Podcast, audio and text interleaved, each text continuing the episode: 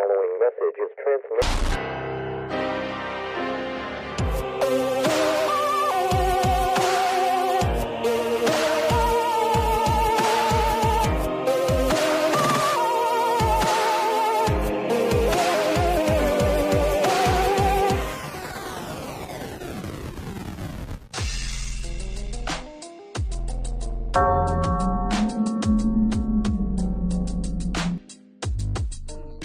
Okay, welcome back to the Order of Chaos podcast.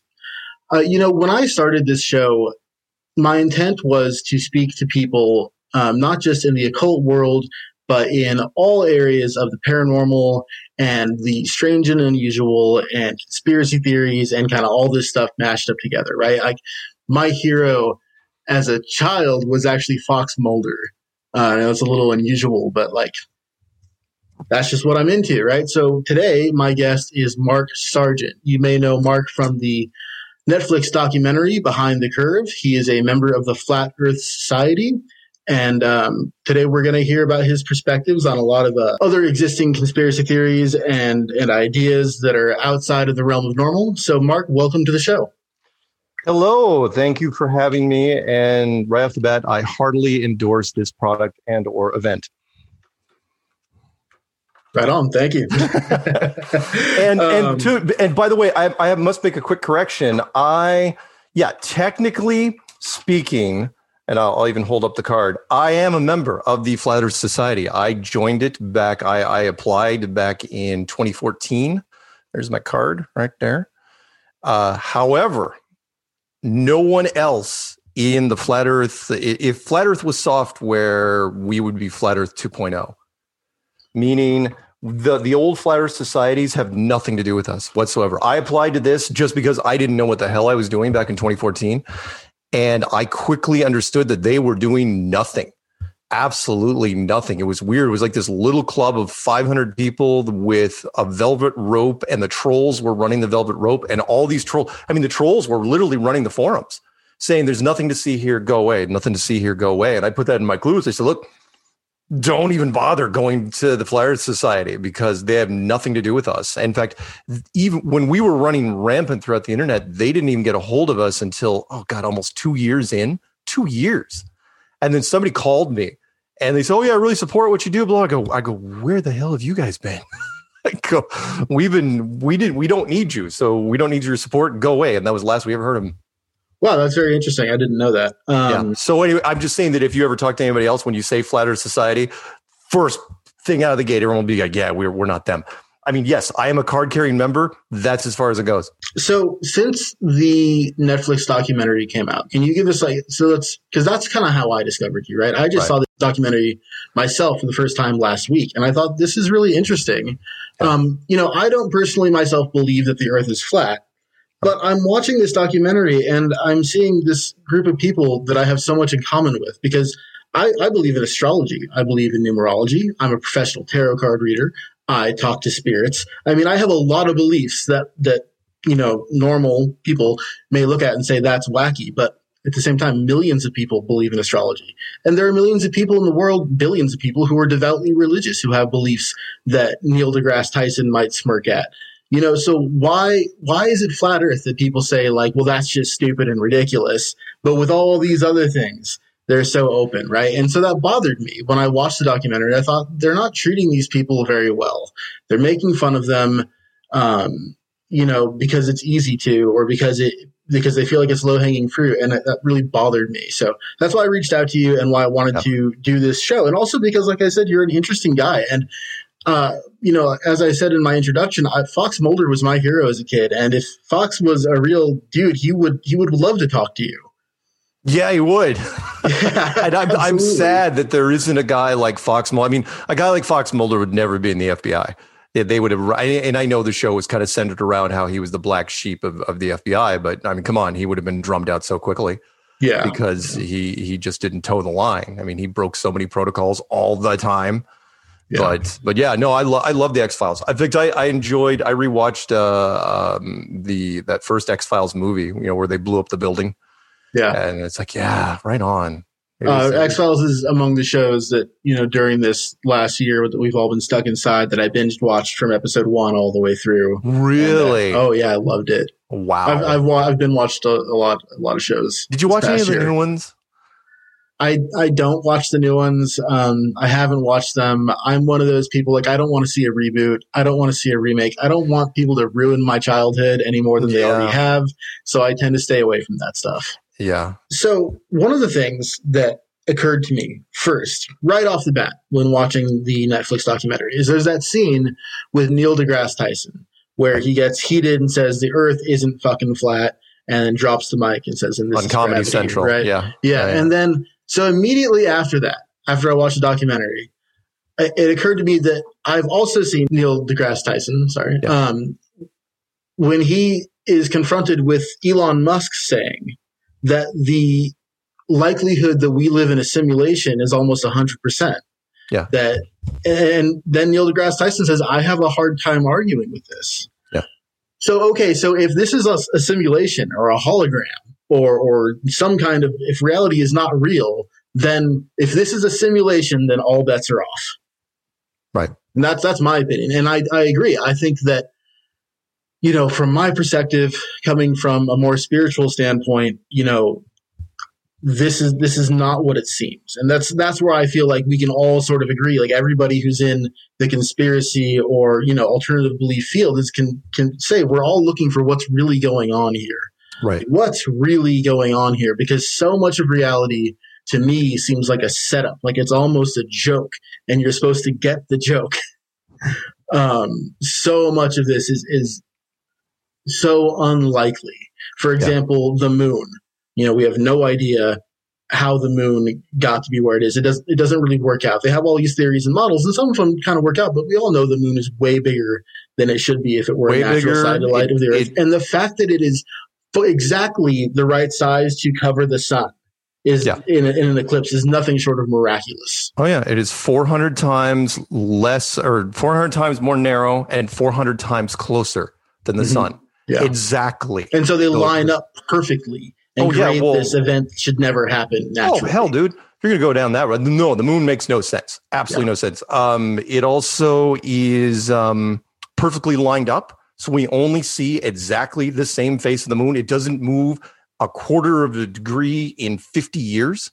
You know, it never. We always only see the same face. Or, or how about the little things like why are all the craters circular? Meaning they would have had to come in at right angles. You know, and straight in you you should see these big divots. Why, in fact, why does the moon have so many more craters than the Earth does?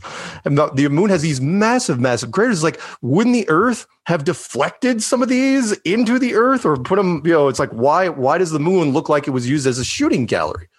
At some point, Uh, it's just absolutely bizarre to me. No, no, no. The, the moon. Honestly, I could spend I could spend a lot of time. Well, if we get into the moon missions, once you even and that's just the, the- what we're talking about is just the observational from a distance when you get close up supposedly the whole all the stuff with the apollo that makes even less sense so no Yeah, that's the next thing I was going to bring up that we have in common is again, though I I'm a round earther, it, it- that's what seems intuitively correct to me. However, I am highly suspicious of NASA. Yeah. uh, I I think when you and I remember thinking this when I was just a little kid. You watch those moon landing videos and it's like this is fake. This is totally fucking fake. This is Yeah. very bad special effects by today's standards. Um, oh yeah I, yeah I yeah can't get We- and- behind it. You know, I'm, I'm not going to say we've never been to the moon, but I will say the footage that you see, the official moon landing story, I think that's garbage nonsense. I yeah think that's yeah yeah, yeah in fact what's interesting to me is that the your your brains your nerds your geeks whatever you want to call it they were picking on the moon missions immediately right after it was done. You know the the shot i just sent you uh, in chat for example is a great great shot from 1969 and but you had nowhere to go. I mean the internet was a long ways off. And so who did you talk to about you know this? And most of the time you had to go to like a ufo convention to share your info. And that's pretty you know sketchy to start with. That shot by the way is uh, just a random shot from apollo 12 in 1969 remember they did six missions. Boom boom boom boom boom. Really really quick flawlessly nothing nothing bad ever happened. The longer you stare at that shot and it's time and date stamped that's straight from nasa the worse it gets because there's a lot of stuff in that picture that don't make sense. And I, I even give people, I say, look, if, if you want to, you know, I'll even give you the no stars. If because I a lot of people say, well, there's no stars in the background. I go, yeah, I know there's no stars anywhere. And they so it's an exposure setting. That's why there was no stars. I go, that's not why there's no stars, but fine, you can have it. There's no stars because in 1969, mathematically, it would be a torture chamber trying to get all the stars in the right place at the right time. Because remember, the stars from the moon are still the stars. So the belt of Orion, if it is in the wrong place in the sky when this shot is taken, oh, you, you got a whole bunch of people that are going to be like, well, the time and date stamps off. And then if it's off all the time or you see replicates, anyway. Um, little things that that shot, by the way. I don't know if you want to include in your thing or if we're just talking about it. And I'm not staring at it. I, I've memorized this shot. Um, real quick. First off, one light source, the sun, 93 million miles away, right? All the shadows running parallel. Mhm. Well, except not in not in this shot. They're not. They're all going like converging. They're they are going to run into each other. It's not even close. It's it's Yeah. not even remotely close. Um, the only way that can happen is if that hot spot, which is behind the photographer, you know, behind the astronaut, is really, really close and really, really small. That's the only way that can happen. Uh, other things you can zoom in. It's a really high quality shot, by the way. The um, there's footprints everywhere, right? Footprints. uh, And the quality of the photography is another sort of uh, clue that this is a setup Oh yeah, because those are those are beautiful iconic. shots. beautiful shots. And, but the television footage is something no one would watch. I mean, it's it's great. I, well, I mean, if you know anything about the history of the television footage, where NASA would not give the television networks the, the direct feed. They said, Mhm. no, no, you have to come to NASA and film it. We're going to broadcast it on a screen and you have to film it second generation. They're going, what? What are you talking about? second generation's crap. In 1969, it's it's utter crap. And so the I remember there was a um a CBS affiliate that watched the you know you know guy that owned a station, and he goes he goes this is the worst television footage I've ever seen. He goes I goes I could make a better moon production. And again, he didn't say it was fake. He just said the production value was terrible. He goes in fact I could fake a Mars mission better than this. And he was the guy that financed uh, Capricorn One, the movie. Oh, wow. Yeah, he was, and that was the reason why. It's like, and he did. I mean, he showed. It's like, oh, here's Capricorn One, like because I could fake a Mars mission, and I, I think during that you could never make that movie now. During the making of it, he's like, yeah, you know what? It is really easy to do this, really, really easy. But anyway, sorry. Um, footprints, by the way, all over the ash. Right, ash is perfectly three inches thick, all over. Nobody ever took a shovel and dug down. It's like, how far can you deep, dig in the ash? And you'll see the footprints everywhere, but no crater or no blast crater, from no splay landing pattern. of the. there should be Yeah, no shit. ash. Ten thousand pounds of thrust under that thing. There Yeah. should be no ash under that thing at all. Uh, little and there, there like should be a dust cloud Oh preventing God. those beautiful photographs that would have been there for. I mean, I don't know. I would assume quite a long time. yeah. Yeah, yeah. Well, if it's it's supposedly one sixth Earth gravity, by the way, which is a whole nother thing. No feats of strength. 180 pound man weighs weighs 30 pounds. You know what you could do with that sort of strength? You could you could pick up those two guys could have picked up the frickin' lander if they want to, and definitely could have picked up the moon buggy. But another oh God, there's so many little things. Um, we always see the pictures, and you've seen the the moon stuff where you know all they do is increase the the frame rate 100 percent, and everyone's running just fine. Yes. Like, why would you be in slow motion? Fine, you weigh 30 pounds instead of 180 pounds. You still weigh 30 pounds. It's not like you weigh no pounds. You know, 30, you know, the object still falls at the same rate. That's how it works. You wouldn't be floating everywhere. In fact, if anything, you um you your vertical leap would be ridiculous. I mean, let's say you had a 12 inch vertical leap with the suit, which I think is not un, un, unusual, right? That's six foot leap. You should be. It would be. What was that movie? Um, the Mars movie with um, uh, Taylor Kit Kitsch Kirch, where he was he was on Mars. Anyway, he was like he could jump. He, he was teleported to Mars. Right, Mars had an atmosphere, and he could jump incredibly far, and he had to get used to his new strength because he had he had Mars gravity. Anyway, uh, last but not least, let me throw in one more, and that is that stupid satellite dish, right? That little that little dish looks perfectly legit, right? Well, yeah, it looks kind of legit now, but in 1969, that thing running off a car battery, right? That thing has a range. Maybe it's it's not secret technology. That's a VHF transmitter. That thing has a range on a good day of 50 miles.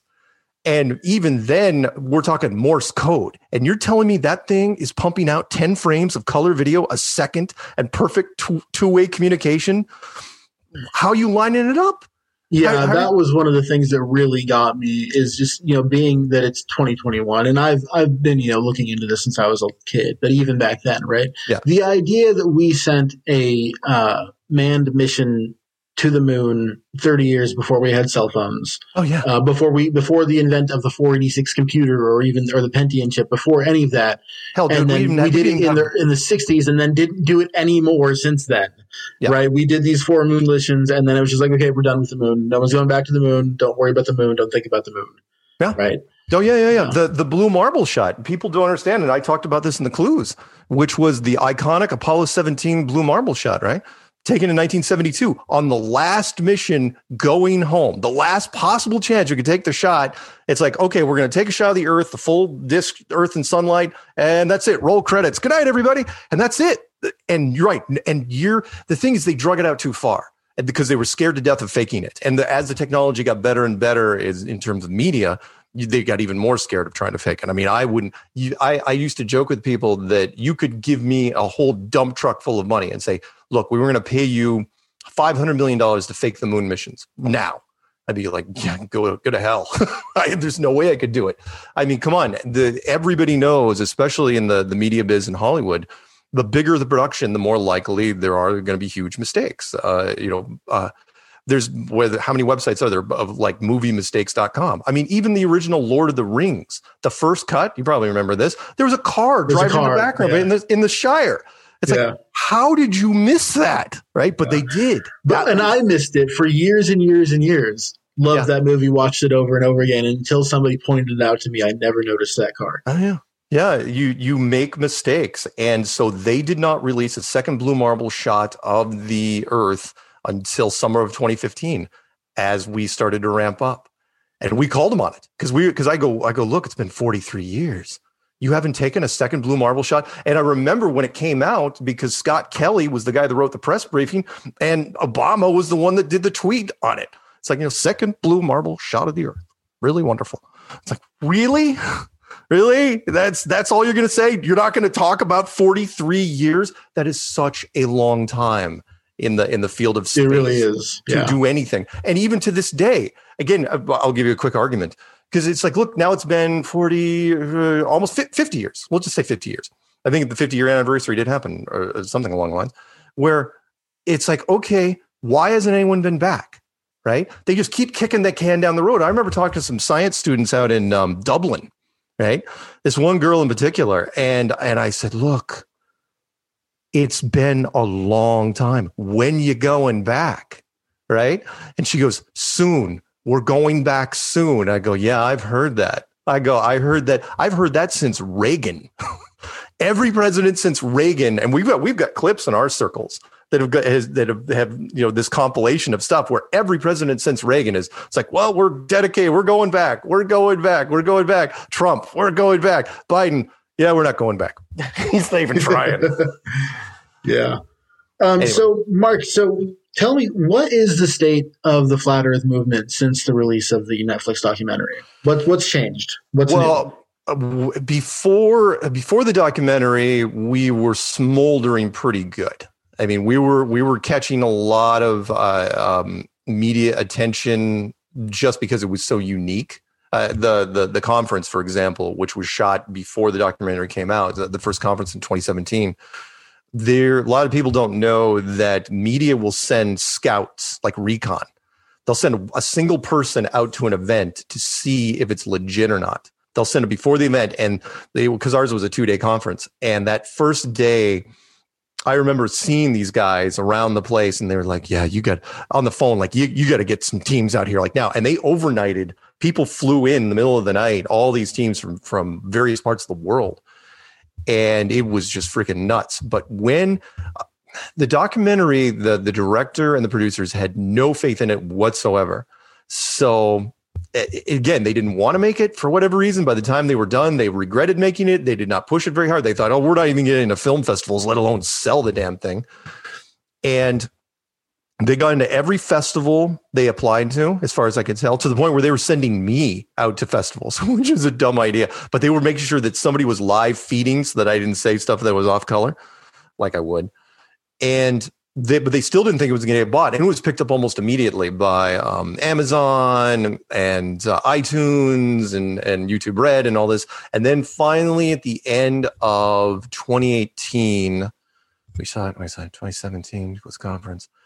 End of 2018, just around Thanksgiving to 20. That's when Netflix picked it up, and everything just exploded because.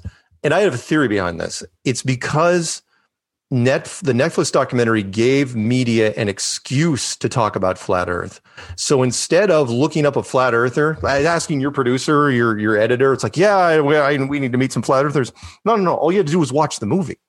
That was that was our that was our reel. That was our sizzle reel.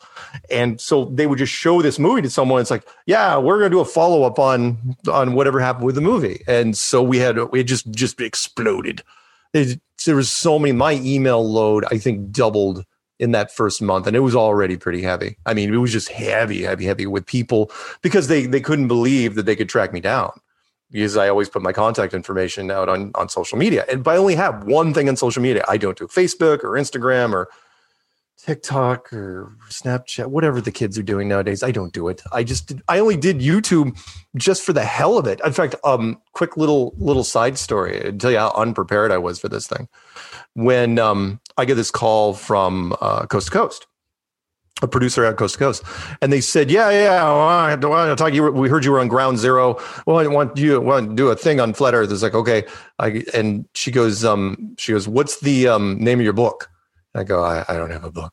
And she goes, she goes, okay, what's the name of your DVD? And I go, don't, don't have one of those. She goes, okay, what's the name? She goes, what's your website? I didn't have a website. I was like, look, I go, look, I've only been doing this for a few months. I have, she goes, why am I talking to you?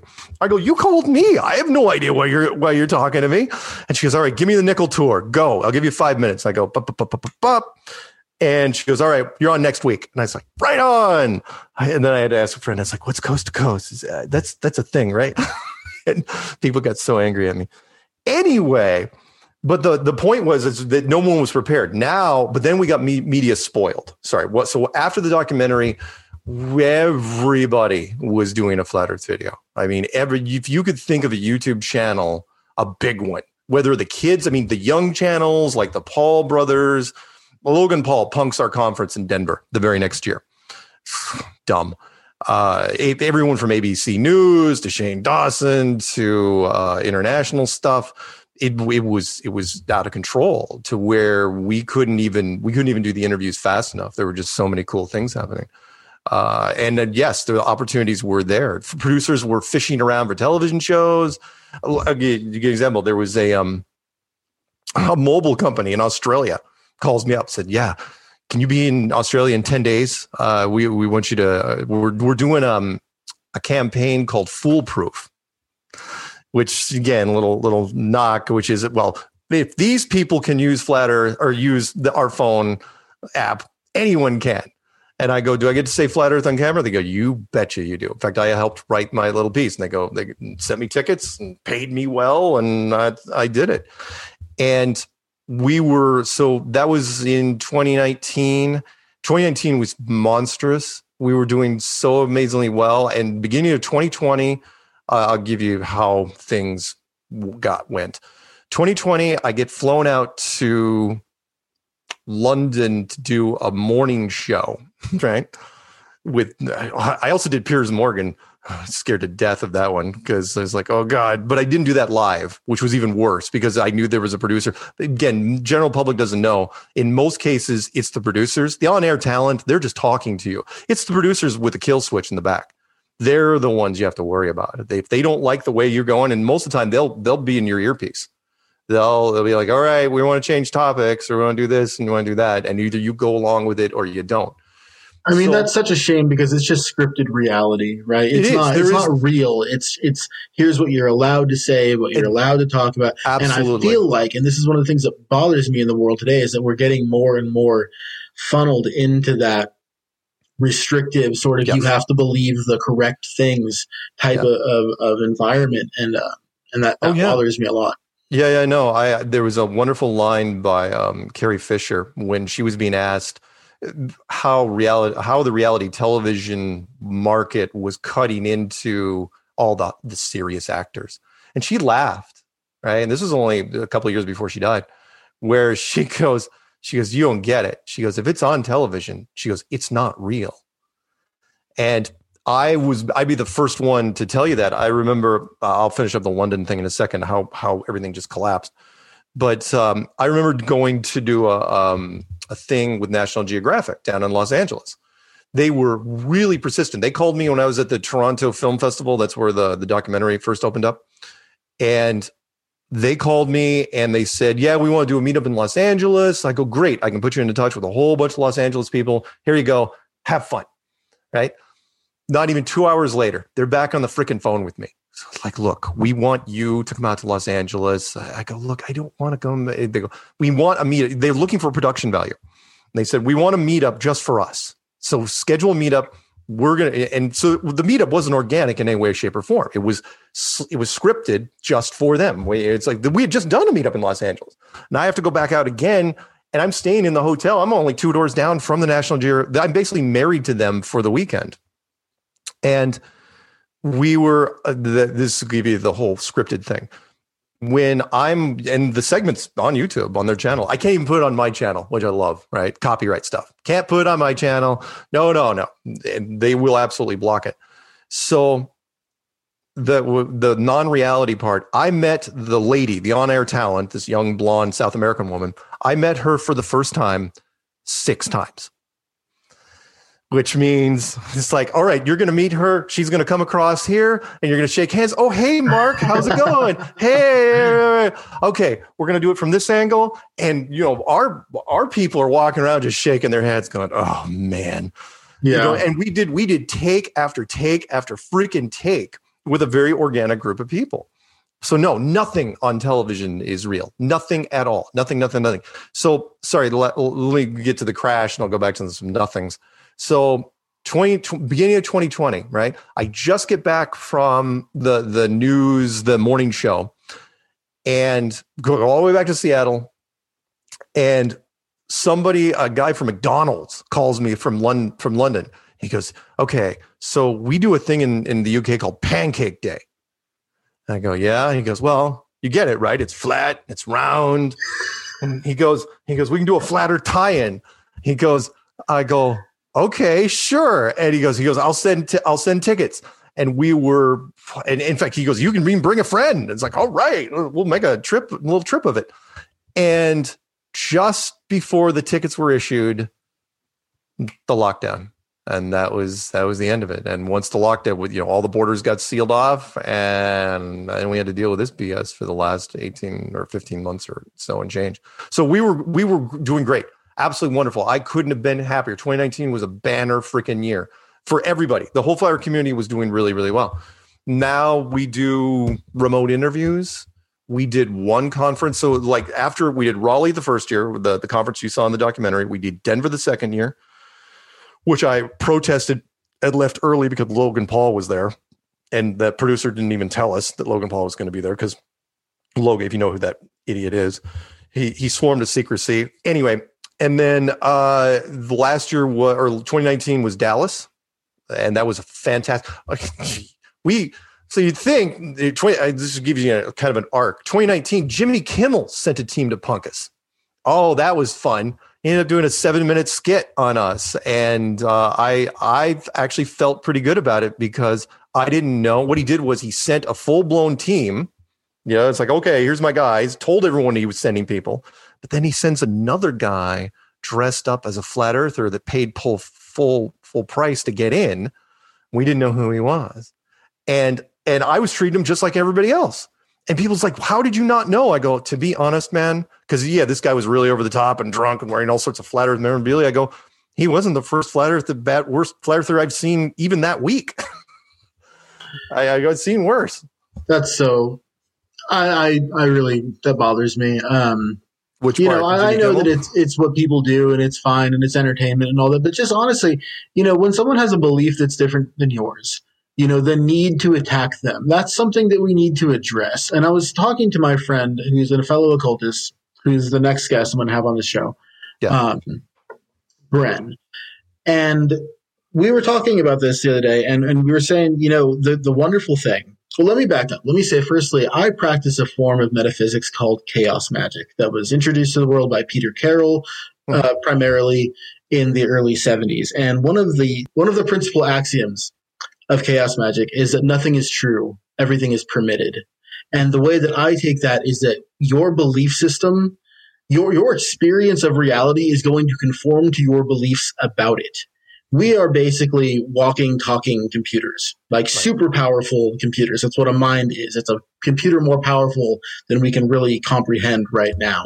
Right. And it's got programming, and that programming in part is your belief system, right? And that kind of brings us back to another um, teaching that I'm, I'm very familiar with and very um, active with is the Hermetic principles. And the first Hermetic principle is that the all is mental, right? The universe is a mental construct. And this is demonstrable in neuroscience. Everything that you experience that you think is real, this desk, my coffee here, my, you know, the, all this equipment, you think of it as being real and solid, but we know that it's made of atoms that are farther apart from each other than the, you know, the totality of the, the mass of the atom it's 99.9% empty space. Everything Right. you experience is 99.9% empty space. 99.99999 actually. It's Right. all constructed in your mind. Yeah. None of this is real. In fact, uh, Donald Hoffman has a great series of videos about this, about how the mind constructs reality. And, and he refers to, you know, physical objects in your three dimensional space as icons, like icons on a desktop. And there's so much more happening around us than we're aware of because we only interact with a tiny, tiny, tiny, tiny, tiny fraction of the visible light spectrum and a tiny, tiny, tiny fraction of the sound spectrum. Right. Right. And again, this is going back to like Neil deGrasse Tyson and Elon Musk talking about us being in a, in a simulation or a hologram. Well, Right. how, who's to say that I'm not decoding the simulation in a different way than you are? Yeah. Right. And that we aren't each experiencing reality in a way that's very unique to us. which in software is called instancing. Absolutely, which is you what what we can do that in software now, and we heck, we've been we've been trying to perfect it for the last twenty years. Which is what you see on the screen and what I see on the screen, even though we're supposedly looking at the exact same object, can look completely different to us. It is not hard to do. Uh, no, and, that that idea is espoused in so many ancient teachings. Though you know what is of one form and shape to one is not the same to another, and yet we oh hell, we what- believe that they are. Remember the old saying, beauty is in the eye of the beholder. That's not mm-hmm. just a saying. You know, you wonder why some people it's like, that's the most beautiful thing ever. And other people it's like, oh my God, that's butt ugly. And it, come on, it, it, you're absolutely right. I mean, even little things like I, I joke that uh, the best pictures of the year, you know, whatever wins best picture back when it used to mean something, there was there were still people that write reviews say this is this thing was absolutely a piece of trash. And it's like, yeah, won nine Oscars, including Best Picture. Like, yep, doesn't matter. I still hate it, and they genuinely hate it. Or the little things like the the the dress is the black the dress black or is it white? That was the one that really threw me. Uh, if you remember that, where you looked at the picture and seven out of ten people in the room would see a black dress with whatever tint, and the other one would- would see white, and they would be standing side by side, staring at the exact same image and you could give them all polygraphs and they would all pass. It's like, what color is the dress? It's white. What color is the dress? It's black. Who, in fact, at that point, who's lying? Exactly. So as as a sort of thought experiment, I was thinking about this in kind of preparation for our conversation, and I was doing this sort of thought experiment in my head. Let's say that you and I were the only two people on the Earth, Oh. and I say it's round and you say it's flat, and there is no third person to give an objective opinion. Now we live in divergent realities, and there is no consensus reality. It takes it takes large groups of people with the same belief systems to create a consensus reality Yeah. right? And for the consensus reality for most of human history is that the world was flat. Right. Uh, I'm, I'm currently studying Norse paganism and the Norse myths, and one of the first things in the Norse myths is that the world is a great round, flat disc uh, held up by Yggdrasil, the world tree. And you know, all the Abrahamic faiths had their own version of flat Earth, and and uh, the reason for that, obviously, in my opinion, is that experientially the world is flat. You will never ever experience the curvature of the earth. There are certainly, you know, clues and and again, to me it takes it takes too much suspension of disbelief for me personally to think the world is flat. Uh, and this has to do with me being a student of astrology as well, but astrology is actually geocentric it does rely on there being space and planets. So, I mean, to, for me to say space is fake is kind of like, well, then everything I believe, right? Um, and I, I would, I would politely disagree in that aspect. Only that, uh, are there planets up there? Yes. Do they have to be millions and billions of light years away? No. No, they don't. I mean, again, the when you go, uh, the argument I've given to people over the years is when you walk into a planetarium, because I've had people say, amateur astronomers say, I've seen the moons of Jupiter through my telescope. I go, great, fantastic. Go to a planetarium, bring a pair of binoculars, look at Jupiter. It's like, yep, I see it. You see the moons of Jupiter binoculars? Yep. Can you land on it? No. Why not? Well, because it's just a pretty image on the ceiling. I go, who's to say when you walk out of that building, you're just not in a much, much bigger building? Right. And that, so that brings me to, you know, kind of, and, and, you know, for my listeners out there, like, let's go ahead and suspend our disbelief. Let's, let's like explore this because it's fun and it's just interesting. And that's what I'm trying to do here. I, it, again, I'm just going to say this a couple times because it really pissed me off to see how many YouTube channels there are out there that exist solely to poke fun at you or be mean to you or say that you're an idiot. You know, all of those people can go straight to hell, in my opinion. Oh, right? Because it's nice. Well, it's well, what's the point? What's the well? I mean, there's a come on hits and, and views, you, sure, but you you know there's a lot of hate out there. There's a yeah. lot of angry. I I you're old enough. I'm I'm old enough. I was there when the first forums showed up on the internet, and I saw how ugly it got long yeah. before YouTube. Wait a minute. I can say whatever I want in this this forum and there's no repercussions at all. I can just rip into people.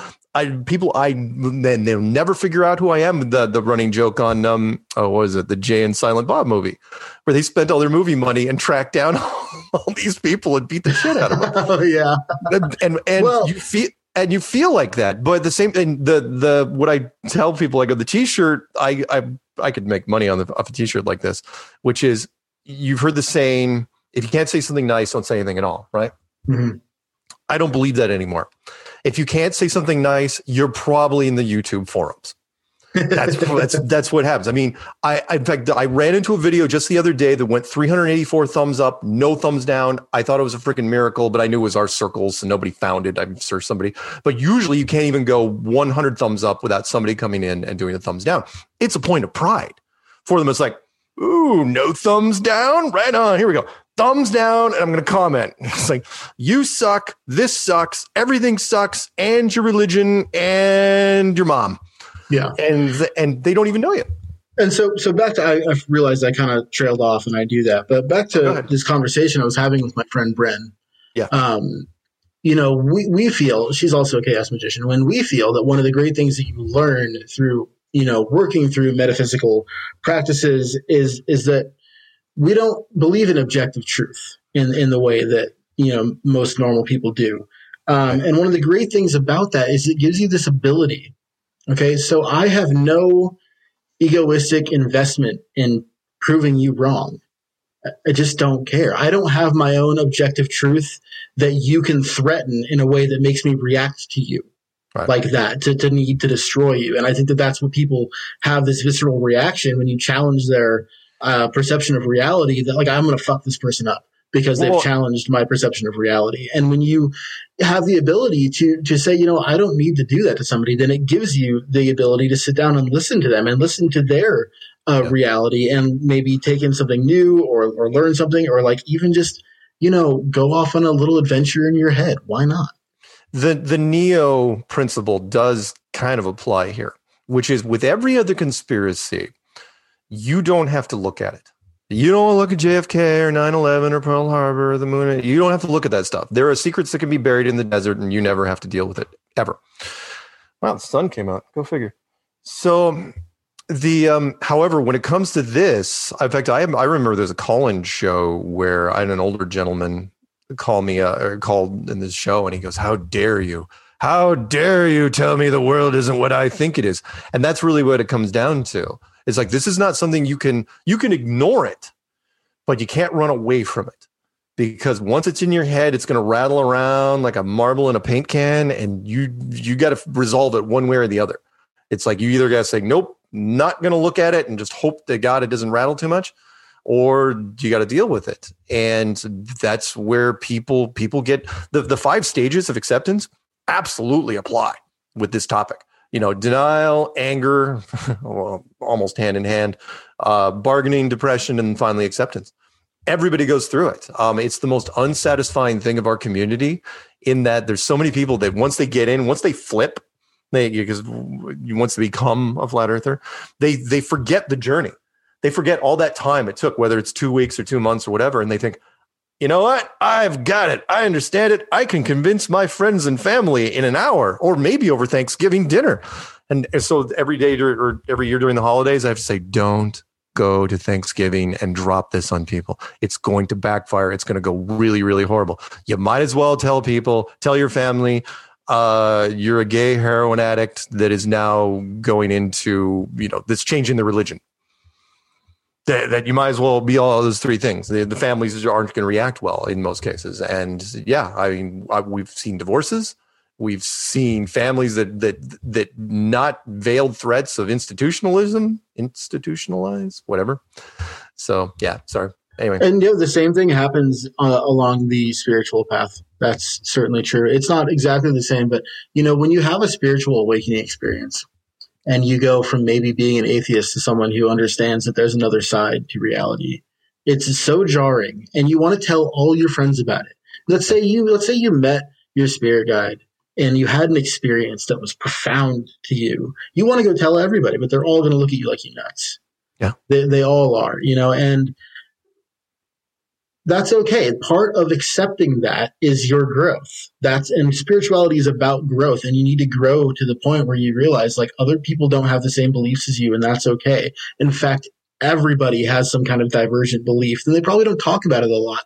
But you know, you could you could sit next to your your closest friend, and I'll bet that somewhere in there is a belief that that would separate you. You know, if you if you were to really oh, yeah. explore it, but that's okay, right? We're we're uh, eight billion individuals and we have the right to have our own ideas and beliefs and and you know the ways that we experience yeah, the world. yeah absolutely. And and i don't blame people for for coming at it i mean it's a very it's the most polarizing topic i've ever seen. It's the only thing we debunk to children.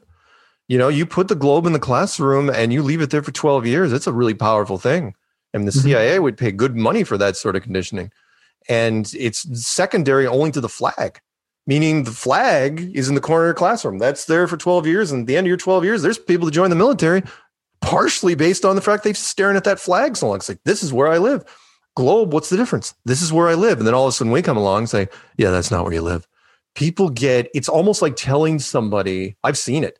It's almost like telling somebody when they're 30 or older that they're adopted. Yeah. It's that sort of power because all of a sudden, and if you, they if it clicks at all, they have to revisit it because it ripples back in time to where all of a sudden it's like, wait a minute, that globe has been with me since I was, you know, since I was in knee highs. Like people say that anymore. Doesn't really matter. Anyway, sorry. Go on.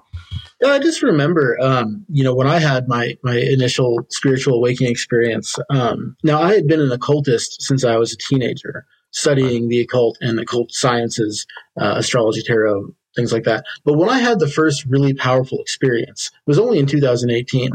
And I went through all those stages of this is this is real. Like I've just discovered this thing. I need to tell everybody. Okay, people don't want to hear about this. Okay, this is about personal growth, and you just move through those stages. Um, anyways, though, so on to this. The next thing I want to do here, Mark, is I want to kind of throw out some other conspiracies that I've been involved with in my life or been, or been interested in and ask you kind of how flat earth would work with these other ideas sure. that I'm very interested in. So the first one is Atlantis. I think that, you know, how does the story of Atlantis fit in with flat earth? What do you think about that? I have no problem. Honestly, there are so very few. I'll, I'll preface it with this: there are so very few conspiracies that don't dovetail into flat Earth. Because remember, flat Earth means we're in this giant snow globe, and everything is inside it, including every other civilization. I don't know. I, I owned, I remember the first six or seven seasons of Ancient Aliens on DVD. I was one of the few people that actually went out and bought them.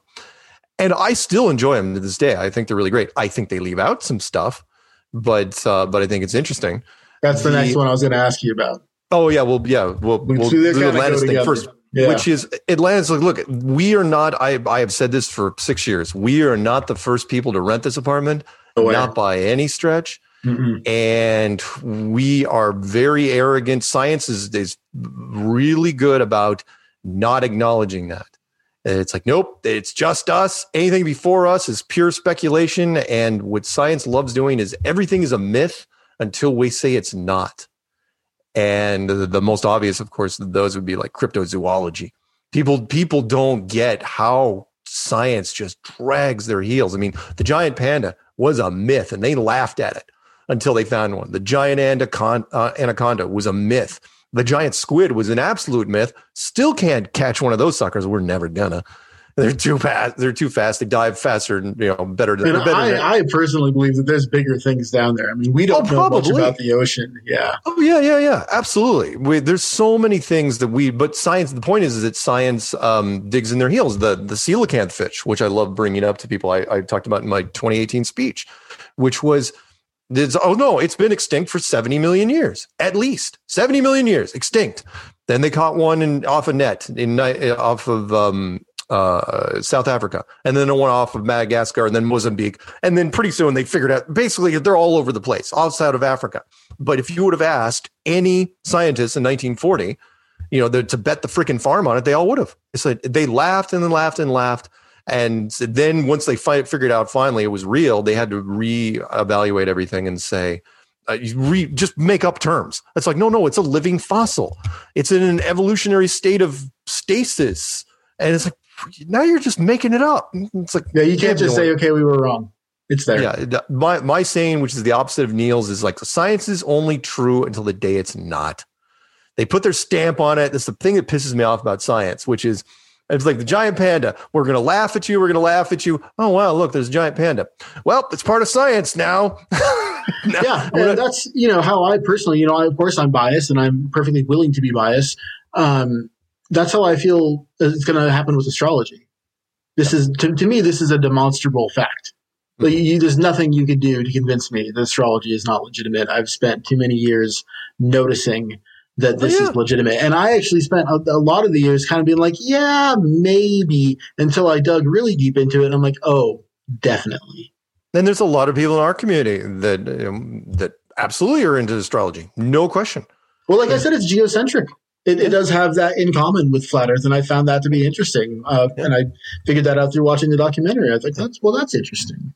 Yeah. You know, there's always you can always find shared beliefs people, even when they're when they're you don't share their beliefs. You can find common ground. Yeah. Um, so I'm sorry, what was the next one? That is interesting. Um, but yeah, so the next one I was going to bring up, and this is the one that really because I spent many years like you. I don't own the DVDs, but I've seen every single episode of Ancient Aliens. Yeah, uh, I watch that show religiously. I love it. I just, I, I'm not going to say I believe this, but I'm going to say I love the show. I yeah, no, idea. it's a well done. In fact, I I remember talking to producers a couple of years ago, and I said, if you want to turn Flat Earth into a show, I go follow the Ancient Aliens format. I'm surprised you don't have your own show on the History Channel. To be perfectly you know honest, why? Because the producers are scared to every producer. They're scared to death. I can't tell you how many. You'll get backlash, even with your channel you'll get backlash from people that say, "How dare you even give them a platform?" Oh yeah, I'll get. I know. I spoke to my buddy about that. Uh, he was saying, you know, I really want to talk to Mark Sargent, and I said, should I do it? And he's like, of course you should do it, you fucking wuss. You know I mean? Like, he's right. yeah, he's yeah. been in the public eye People, before. He's like, you're I gonna mean, get. You can't be afraid of the backlash. I've had it, everyone from television producers to network producers to hell, Alex Jones. Alex Jones was nervous to do the show. They, their producers said, how long can we do a show on flat earth without actually saying the words flat earth? And I go, 10 minutes, maybe if I dance around, they go, yeah, sorry, we can't do it. We can't, we can't risk the audience. Yeah. So Ancient Aliens, the the format of the show, I think is brilliant, and I think it could be applied for anything. And I absolutely said, look, all you have to do is take out the word Ancient Aliens, replace it with Flat Earth, and then follow the script as normal with a narrator, and you know, just send the people around. As I go, there's your show. I mean, it's a proven formula. It absolutely will work. I mean, they they ran for freaking ever.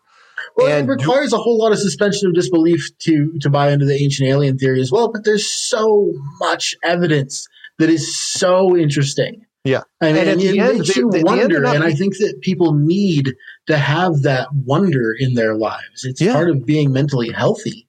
Yeah. Actually, At, at the end of that show, they don't beat you over the head with it. They, it's always this open-ended question. It's always Yeah. could Puma Punku and the ruins and that, that lie therein prove ancient aliens? And they don't. They just kind of trail off. That's how it ends. It's like Mhm. they don't. They're not going to tell you. It's like it proves it, or you're stupid if it, or maybe possibly not. No, they just leave it to you. and you- that's the way it should be. A person should be completely um, open to and comfortable with believing what they believe. And Yeah. and you know everyone out there who's listening, you should know you definitely believe something that someone will think you're crazy for. So Yeah. I mean that's I- all right.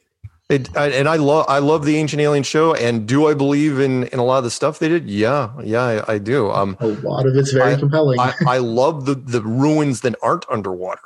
Uh, The, I mean, yes, the sunken cities off of Japan and the sunken cities off of India, which you're never going to look at well because of the currents.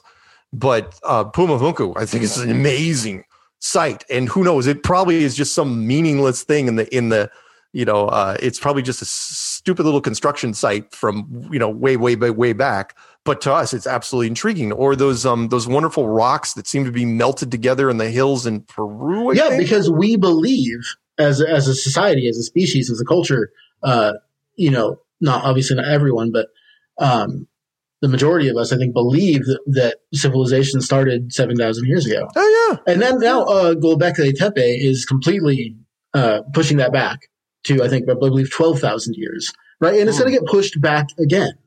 This is what we're going to discover is that it keeps getting pushed back farther and farther and farther, you know, and we're going to realize that we don't know shit. no, we don't. No, we don't. History, history is, I, I believe, lost on a regular basis. And then once it's lost, people don't. I'll give you a great example. I was thinking about imagine modern day. Here's here's how fast things can go downhill to where you lose all that. Let's say there is some sort of apocalypse, not this virus crap, an actual apocalypse, and the the military goes into their bunkers, Cheyenne Mountain, right? Great. They go in the mountains and they lock themselves in there in less than a generation, you lose almost all relevant education. And in a couple generations, you lose, you could lose language. You could lose a lot of stuff because we're, we are on a foundation of basically stained glass.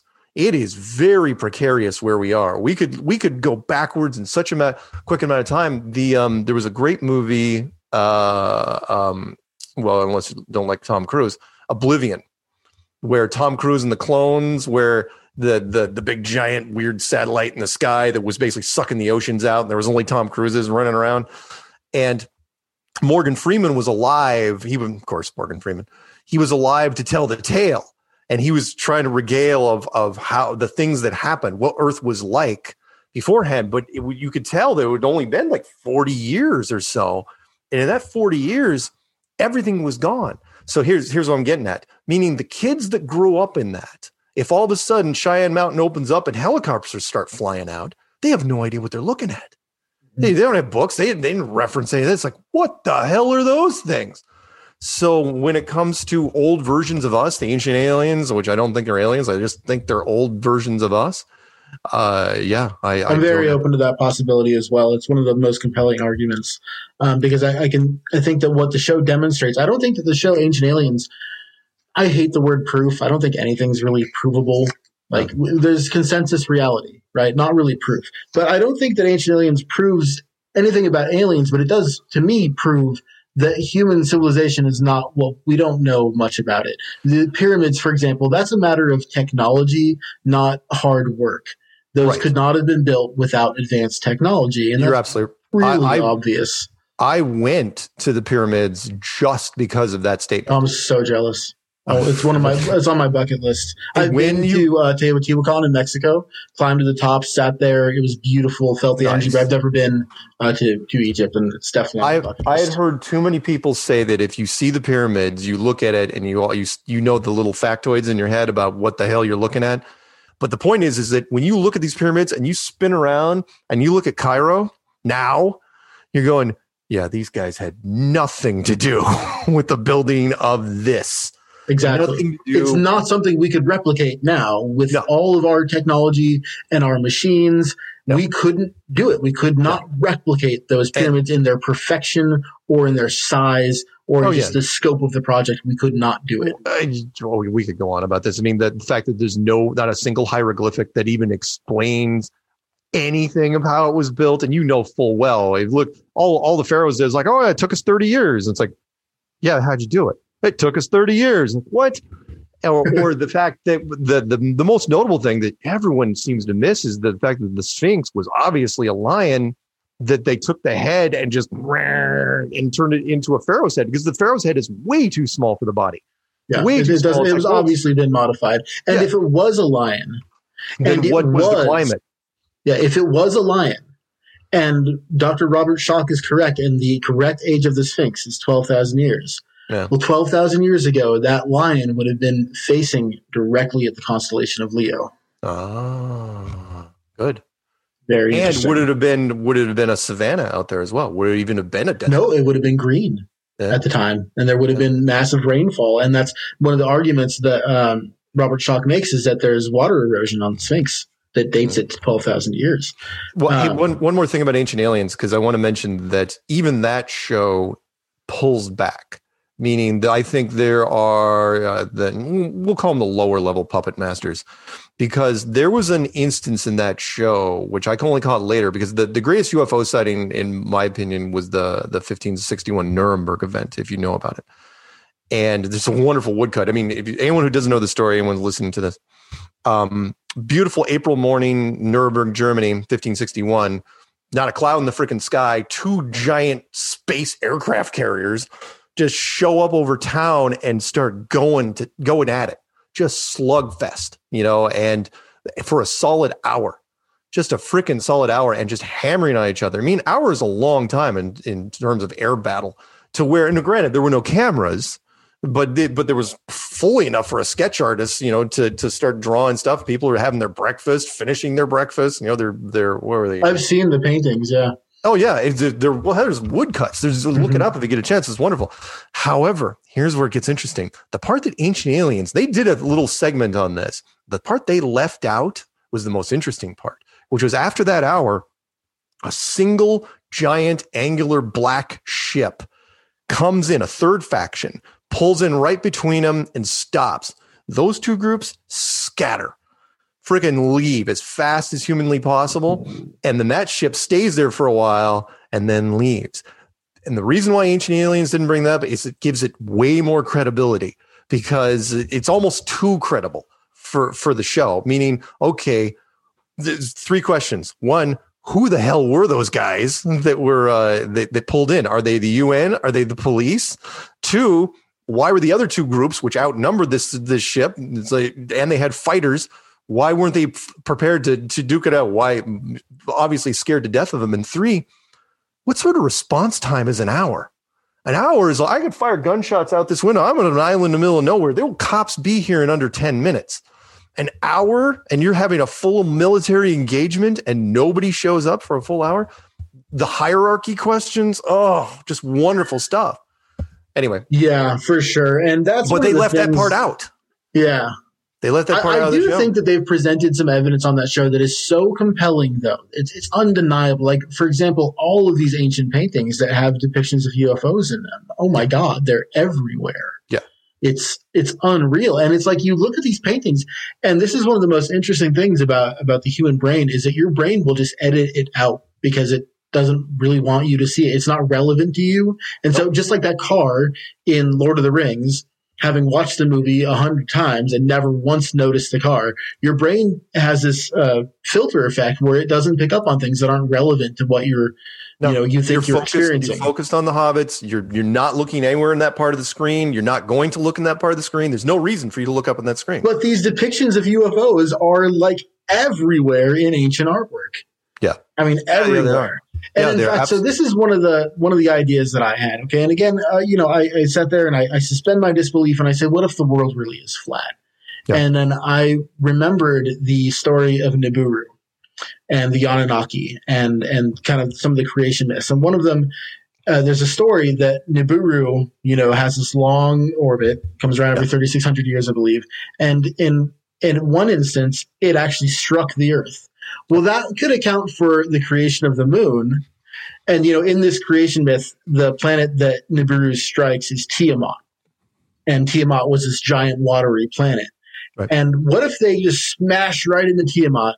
And what? And and, and this this is a disaster. And, and they're this advanced civilization. They're like, shit. What are we gonna do? We can't let this whole planet full of people and and living things just die. So Right. maybe there's a chunk left of it in outer space, right? And they put, put a dome on it, save it, dome it.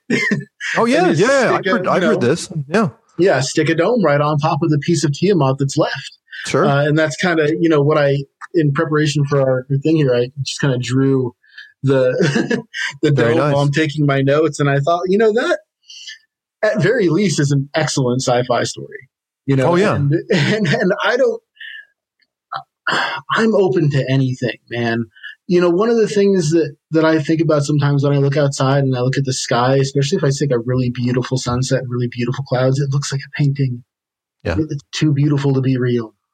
You know, The- I used to. I years ago. I I was thinking about the when I was doing the video game stuff. How what the difference was between the the, the worlds which we were building and this world, and really just came down to a few senses and better resolution.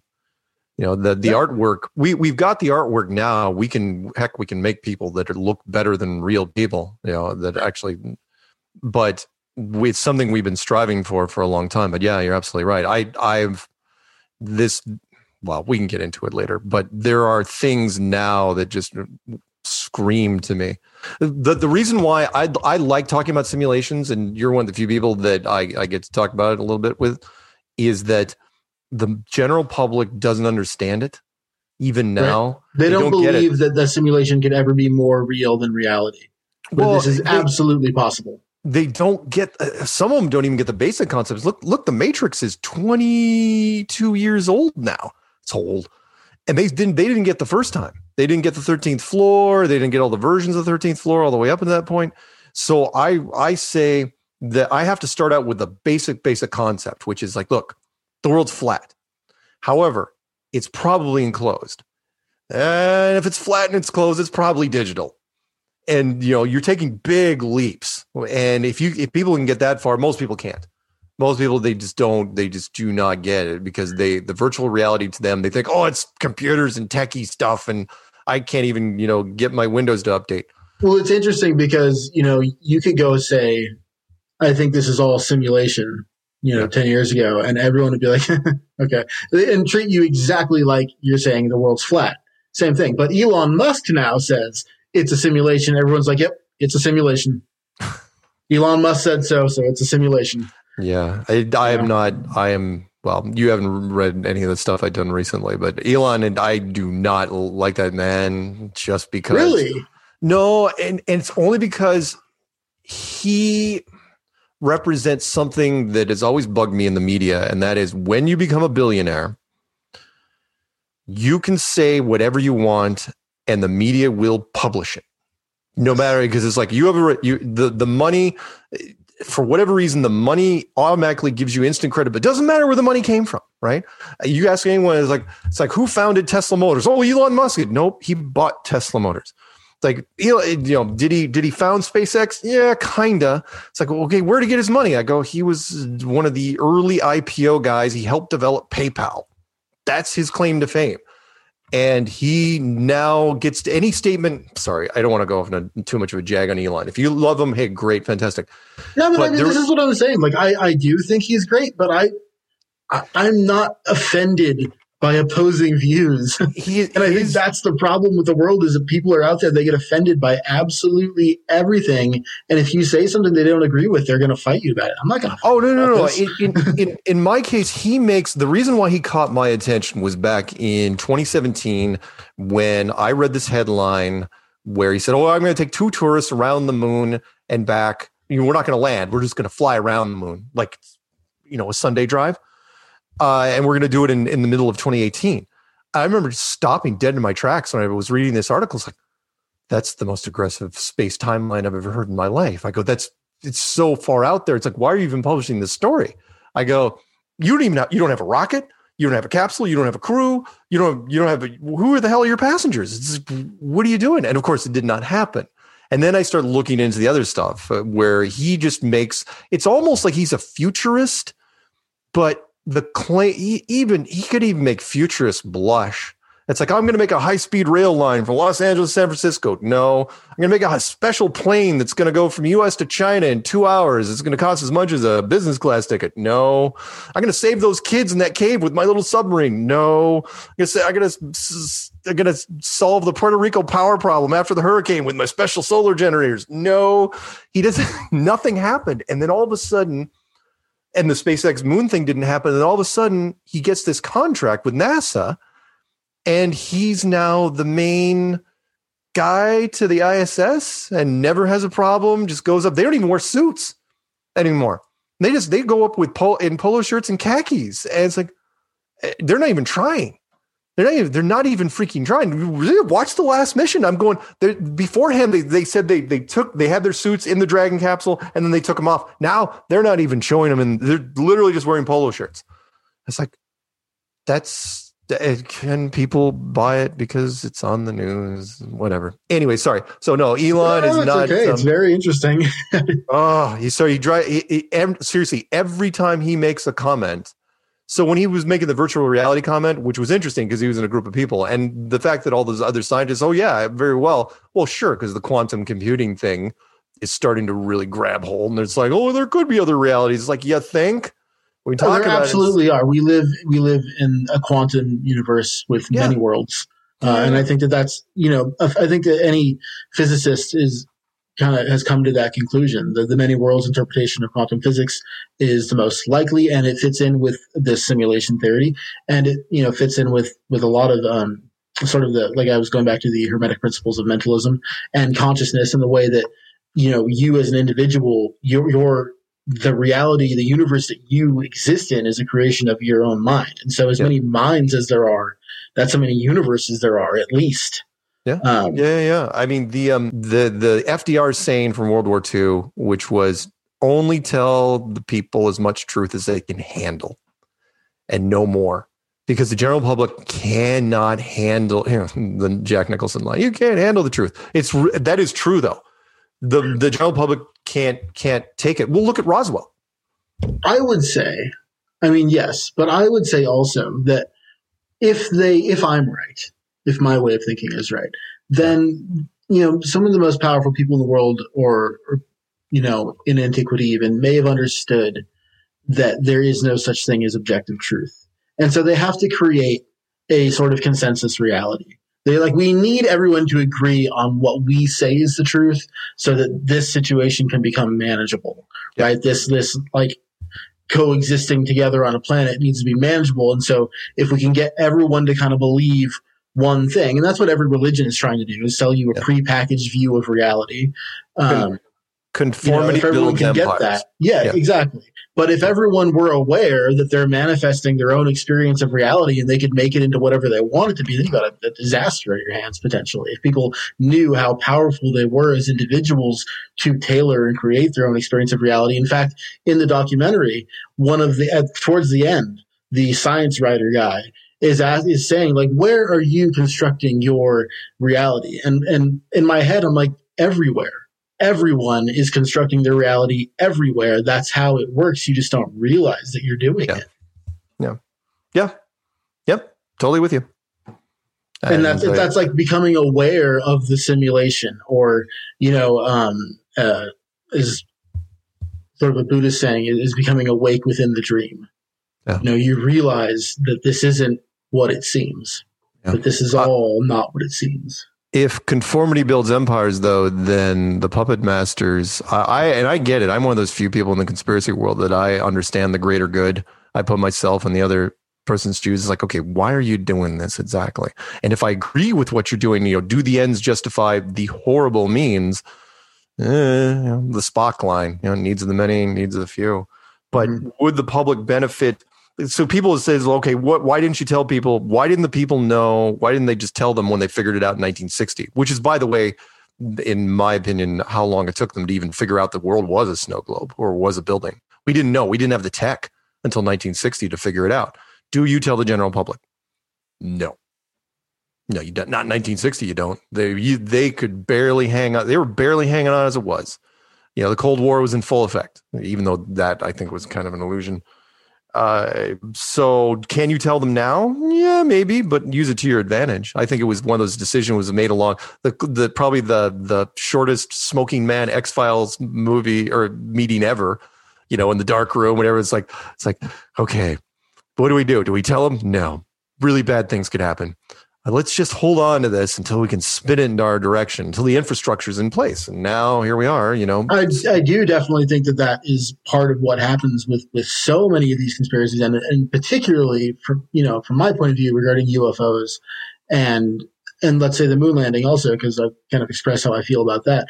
I feel like once they get stuck in a lie, it's like, okay, well, we'll tell them the truth someday, but just not, not right now. They can't handle it right now, right? Because Yeah. they don't want the responsibility of, of like, well, we have to say we lied to you.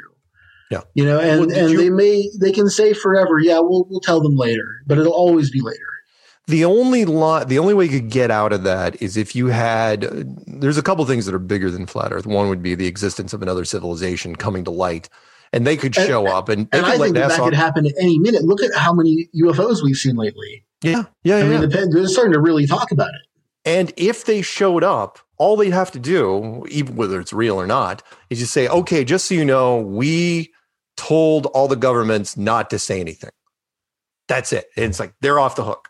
And and that's and say, look, oh well, the aliens told them. And it's like, well, what are you going to do? You know, the, if it was under threat or for promise or whatever.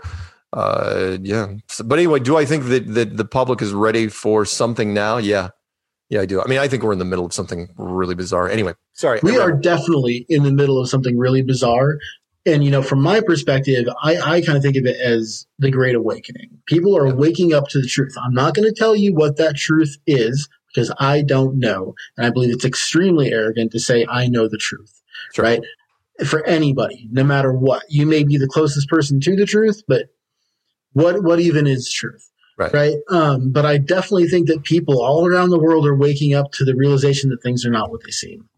Yeah. And it's one of the most interesting times to be alive in the history of humanity for that reason. All of these, you know, ancient prophecies are, are becoming, uh, interesting to us again. We're getting Yeah. interested in consciousness and in evolution and, and in realizing that things aren't necessarily what they seem. And, you know, I'm not even, I'm not even necessarily a proponent of the simulation theory, but I think it's fascinating that people are open to this and that they're realizing that, that their experience of reality is not as simple as it, as it's made out to be. So what about the face on Mars? What do you think about that? Um, I think it's an interesting. I think it's a reinforcement story, like everything else in space. So you could lump the face on Mars with the hexagram on the top of Saturn and the weird the spots changing in Jupiter or reclassifying Pluto or whatever you want, whatever it is, because the under the the the subtext is always the same, which is look at Mars as something interesting because you're on a globe uh, Jupiter, globe, Saturn, globe. Everything is to remind you you're in space. And if you're in space, then you're on a globe. You're in the sphere. By the way, we never use the word round when we're talking about uh, the world. Uh, it's always sphere or ball or globe because round can be a dinner plate. It can be uh, your dining room table. Technically, it could be a hubcap, two dimensional type thing. Sure. But so, yeah, the face on Mars is just another interesting. Do I think it's? Do I think it's real? Yeah, maybe, maybe not. But either way, you're not going to get there. I, I Okay, you so know, what do you, so do you think that it's possible? And I'm just spitballing here. Yeah. If the dome is transparent or it can't, if you can't see it, can we see through it and not know that we're looking right through it, like we're looking through a window? Uh, I could go either way on that, but for me, it is the the line is: Is there space as we know it? No, I, I literally do not think it's any different than a planetarium. Meaning, it- when you look at the, up in the sky at the planetarium, yes, it's wonderful. It's But it's, a beautiful. display system. It's, yeah, it is the, the sky that we know. When I go outside, the sky that you see is just this fantastically wonderful clock system that predates language. That's all it is. It's just a really ornate clock that tells you when things are going to happen. If you, if you hang out long enough and you write things down, you can figure out where thing you know where things happen. And what was that that movie Apocalypto? Like if you know when eclipse is going to happen, you can freak people out with it and start a whole religion just just off of that. So, um, so do I do I think we can see past it? No, I don't. Um, but is am I going to completely deny it? Nope, because I don't know. Uh, but do I think there's space? No, because I don't think there has to be space. Meaning, if we're one world at a time, if we're inside a giant building, could there be other worlds outside of here? Yeah, but it doesn't have to be millions of light years between us. So you're saying that we could be in a completely self-contained reality, Absolutely, uh, we'd be in a with nothing self-contained reality. outside of that. Yeah, well, whatever's yeah, meaning um, could we could be in a snow globe sitting next to uh, on a desk of a lab next to other snow globes in different. I've always loved so much, and and always thought this is just right on point with how I think. If you remember the end of the very first Men in Black movie with the alien playing The marble rolls the marble, and it's Yeah. it's our entire universe. I I think that's not unlikely at all. Yeah, some why- some type why of would it? scenario that plays out like that. Why would it be? Uh, there was a there was a line. Um, I think it could have even been Carl Sagan, where he was saying that the universe is beautiful, but he goes, it seems like an awful waste of space. Meaning, there's a huge amount of uh, kind of like the atom in micro macro. It's a huge amount of space that's not doesn't have anything in it, and people again because it's not in our visual spectrum, people don't understand. Which is why I have a hard time explaining to people the difference between our atmosphere and a vacuum because to our eyes it seems exactly the same but it's absolutely not the same we can't see it so anyways do, things do I all think around we're us a, that we can't see. yeah do i think we're in a self-contained uh uh snow globe building yeah i do absolutely So, Mark, does is, does religion play a role in this for you? Yeah it does um i say that with some dread in my voice because i did not know that when i got into this that half of our members would be strong christians Well, yeah. and and the reason was is that when I was doing the clues, as a matter of fact, and I, I was I was raised in an evangelical Christian family, born again. Christian church was not a Sunday thing; it was Saturday, it was Wednesdays, it was youth group, it was Bible camp, all sorts of fun stuff.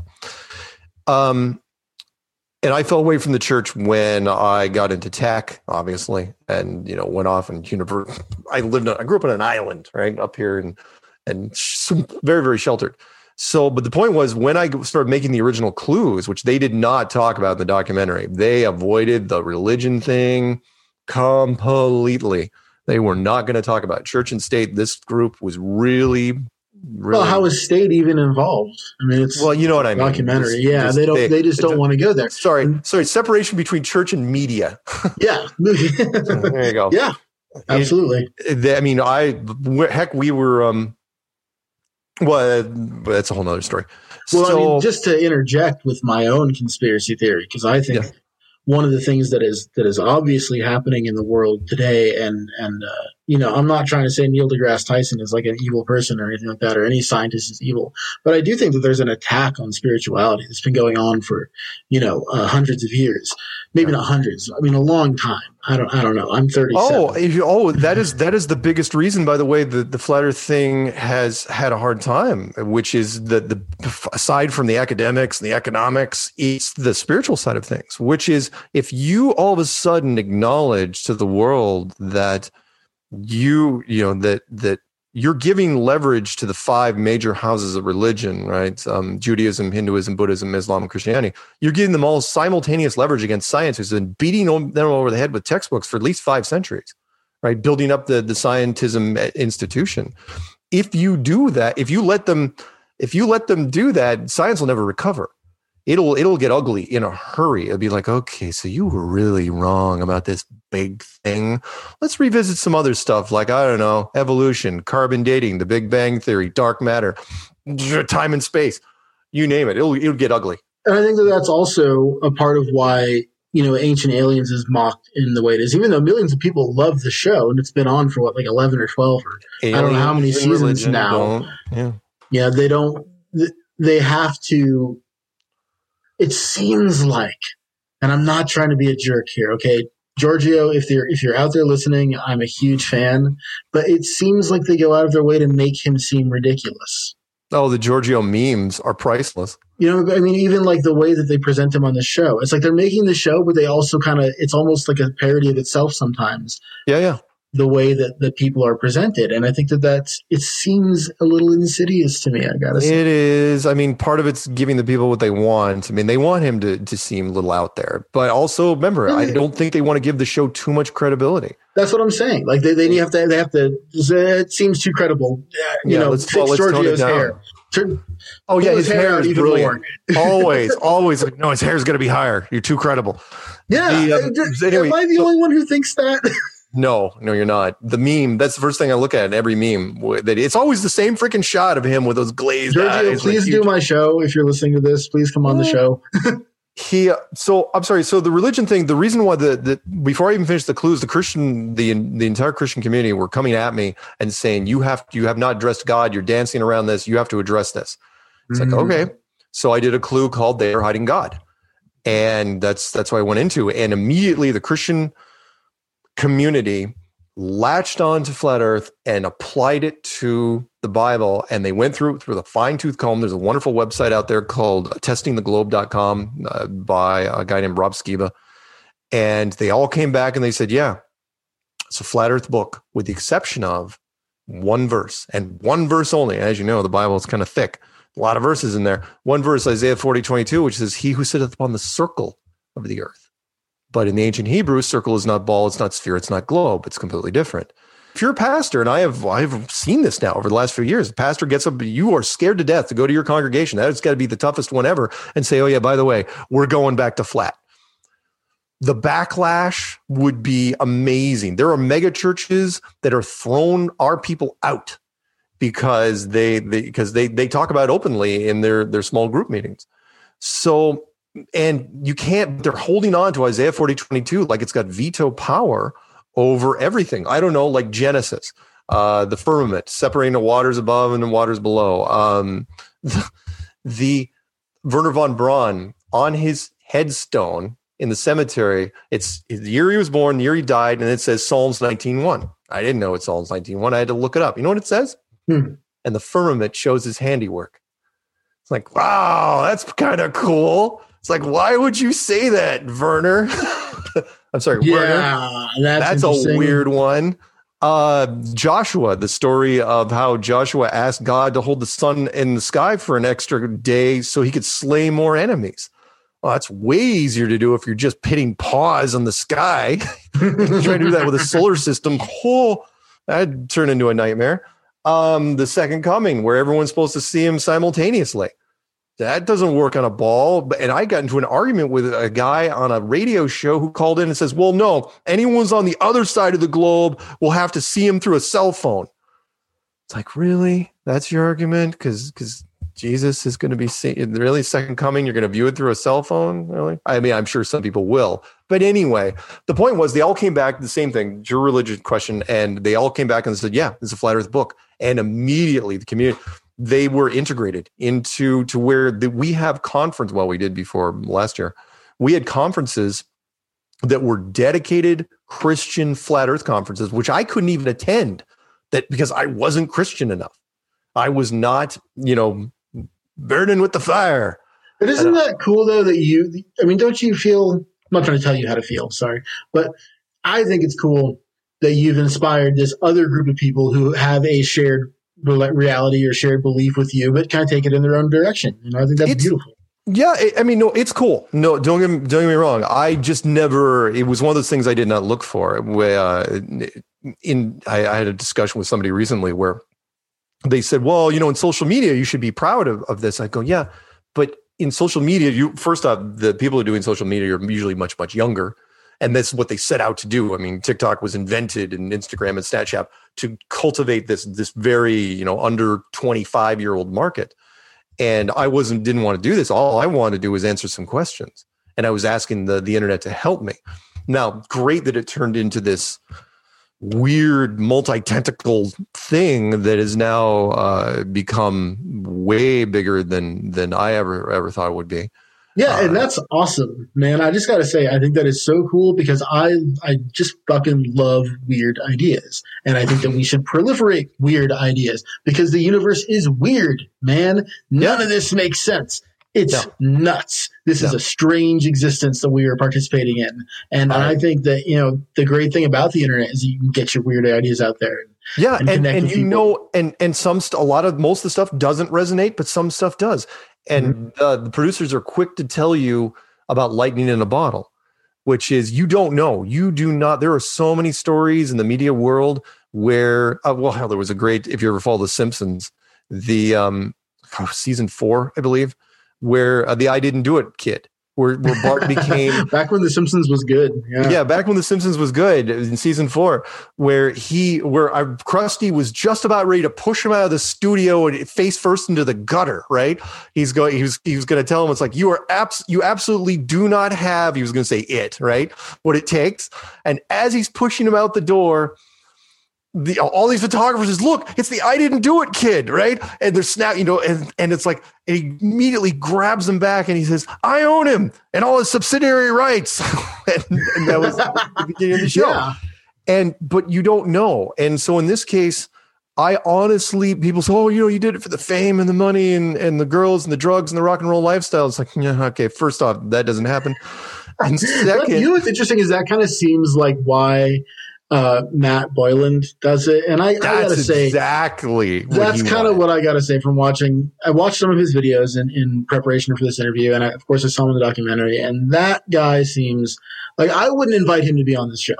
he was an I invite you to be on this show because you seem like somebody who's like articulate and you know polite and nice and smart, and you you just want to talk about this thing that you believe in. And I, I love that. He seems like this was my idea, man. I came up with it, and blah, you know. Oh, like, oh my he just- God. And- and- he- I mean, okay, you know what?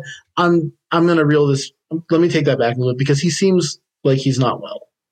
he isn't He well. se- he seems like he's he's off, and and you know. Um, he, I, I felt bad for him when Yeah. I, it was really weird be, dealing with Matt because every producer wanted to talk to him because he is fascinating on camera.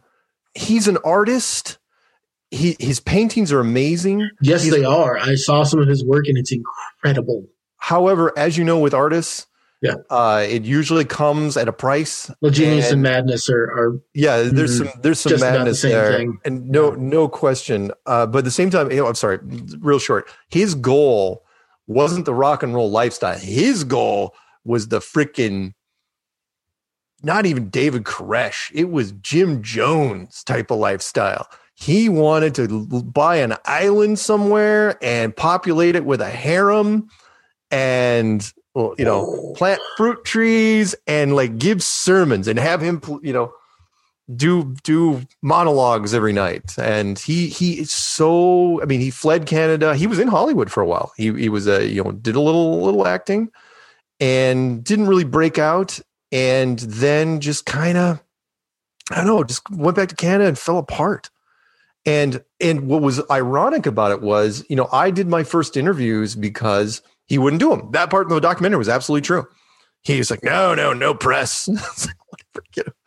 Know and and so what do you think they did? They asked me it's like hey you want to talk about this? And by the time they came back around to him we figured out he actually couldn't do interviews. He couldn't hold a conversation. He was just so freaking out there he was one he was absolutely convinced that what we're talking on now is being monitored constantly and if there was even a well, flicker yeah. I mean, he's got that that video in the documentary where he's saying that you're a Warner Brothers executive, you're an Yeah. actor, and this is all, you know. Well, part of that, even part of that was an act. I've got the emails. I saved them from 2015 where uh, he, there was another guy that wasn't included in the in the movie because he's anti-Semitic, and Matt wrote me and he says, "Okay, you are going to be with Eric and I, you, and we're going to call the shots, and you're just going to be the workhorse, or we're going to discredit you." And it's like, what? I don't even know you guys. It's like, why are you asking me to do things? Like, who the hell are you? Who is Eric? and and so yeah, and it was, it was just freaking bizarre. So anyway, That is bizarre. it was a weird. Trust me when I, when I say this. The producers were that were swimming around for the, the television show. They were asking, you know, it's like, well, is there any drama within the community? I go, is there drama? I go, you wouldn't because so many shows you have to build in the drama. I mean, because it's just boring. And mm-hmm. Flat Earth is like, no, no, this thing is way too volatile. We've got camps that are, which is why I mentioned the Scottish Highlands. As you know, they're we have clans. They're just raging against each other, which is why again the Monty Python. It just came to mind when, when I'm so glad they used that clip in the movie. If you remember the, the Life of Brian, where he drops the shoe, and you the such brilliant writing by Monty Python, where everyone's trying to decipher the meaning of the drop shoe, and religions form right there on the sidewalk, and it's like that's us. That is it. That is how. That is us. So anyway, Yeah, I mean that's that's definitely what can happen when you have a powerful new idea that shapes Yeah. someone's experience of reality. And, I- and I'll say that from a magician's standpoint, that what I believe magic is, and of course I believe that magic is real. I use magic all the time. It's just not what people think it is. It's magic is when you create an internal change in yourself. When you when you change your own beliefs, Yeah. and then it, by doing so, you change the exterior world. Because when your beliefs change, the way you see and experience reality, you can I, attest to that. I agree. Absolutely agree. Um, all right, Mark. Well, that's uh, about all the time that we've got for today. Um, thank That's you it? so much for being on the show. Yeah, it's getting. Hey, can I can I mention can I mention one more thing? Yeah, Okay. absolutely. Uh, if anyone wants to look into the virtual reality side of things, there's two uh, big experiments that I highly recommend. Uh, one of us is the obvious double slit experiment. Uh, Yes. because we have been trying to do that in the computer world. We we only noticed that in the computer world. This is what we are doing. And this didn't- that's also one of the experiments that really points to you know my belief that we are creating our experience of reality. Yeah. Consciousness interacts with whatever this is, the simulation, the dream, whatever you want to call it, reality. Right? Your consciousness is interacting with it. We are a part of the process. Yeah, absolutely. Look at that one, and the other one, which you you should look into. I, I almost guarantee you haven't seen, it, although you- you're pretty smart. Maybe you have. Uh, it's called neuroscience versus free will. Have you heard of If this? not, one? is that a documentary? I haven't seen that one. Uh, no, but it's it's been on several television shows, and science does not like talking about it at all, even though they were the ones that came up with it. Which was, uh, I'll describe it really fast. Scientists, of course, hook up electrodes to your head, put you in front of a computer, and they say, okay, you're going to pick a number between one and nine or whatever it is, and you know we're going to watch your ba- your brain waves, right? And then they did a secondary part of the experiment was okay, note the time that you decided to pick the number before you hit it on the keypad. Usually it was within a fraction of a second. It's like, okay, think of a number between nine, one and nine. Okay, four. Where it got weird was, and maybe you've heard the rumors of this, but it's absolutely true, which is they know they couldn't tell you, of course, we're, we're not good enough to tell you what number you picked. They could tell when you made the decision to pick that number eight seconds before you picked the number. Okay, That's very So- interesting. it- well, it's really interesting. So if I say pick a number between one and one and nine, and you say four, yeah, well, we knew that. We knew when you were going to pick that eight seconds ago. That's impossible. You can't. You can't know the number eight seconds. I mean, I I was because nothing's faster than the speed of thought, right? Once a thought is generated, you can't look before I decided to do it. Eight seconds is a long time, and the reason why science hates it, which is why the the it's there's a wiki entry on it. Look it up if you get a chance. Called um, "Neurosciences versus Free Will," which, because the whole thing screams predestination, which science does not like. Which is I okay, have my own thoughts about that. Yeah, but Maybe yeah, we're sorry, not- maybe we're not living in a virtual reality necessarily. Maybe we're living in a virtual movie. Bear with me for one second. If you want to edit part, this part out, you can. Which is, it's something I've I've always wondered. It's kind of like the it's not very efficient to live in an open-ended virtual reality. What's way more efficient is if you make the major decisions ahead of time, and then you block the memory before those decisions were made. If you if you get what I mean, so Yes, and, totally and get it. so it's kind of like watching you know those stupid kids that'll that'll record video game playthroughs on YouTube? Mm-hmm. and then the the lazy kids they'll just watch the playthrough and the instead of actually playing the game in itself well think of the resources you're not using when you're watching that. You're just watching a tiny little film of a guy playing the video game. He's but the illusion is is that you're watching the game in real time but it's not in real time at all he the, everything's completely pre-recorded so anyway that that is one of those things for me that absolutely screams you tie that in with other stuff i i again virtual reality for me I'll tell you what, Mark. Um, about a decade ago, I was sitting in a in a car with my buddy, and we were smoking pot. We were in California, and we're just getting high. And uh, this is again, like I said, I've been interested in occultism since I was a teenager. Um, yeah. But it wasn't a, a, spiritual religious experience for me. But i was i was always agnostic. I always thought like what like i don't know. I'm not going to say i don't believe or i believe. I just don't know right? So i'm sitting in the car with my buddy by the way and we're just smoking this incredibly good weed. And this is one of the moments that was crystallizing for me and then i started to realize like what what is all this stuff right?